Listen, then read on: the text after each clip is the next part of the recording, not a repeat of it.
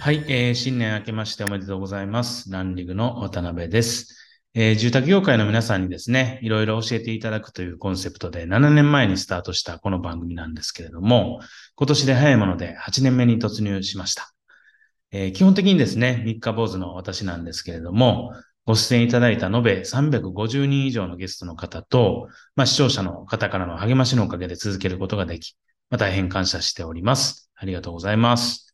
えー、本年はですね、うさぎ年ということで、まあ、僕自身年男でもありますので、自分自身はさらにパワフルにいろんなことにチャレンジしますし、まあ、この番組でも皆さんに楽しみながら気づきを得ていただける、えー、配信をしていきたいと思っておりますので、本年もよろしくお願いいたします。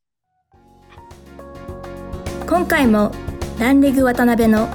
教えてリフォーム工務店経営をお聞きいただきありがとうございました。番組では渡辺やゲストの方へのご質問やご意見ご感想を募集しています。ウェブサイトランリグにあるお問い合わせフォームよりお申し込みください。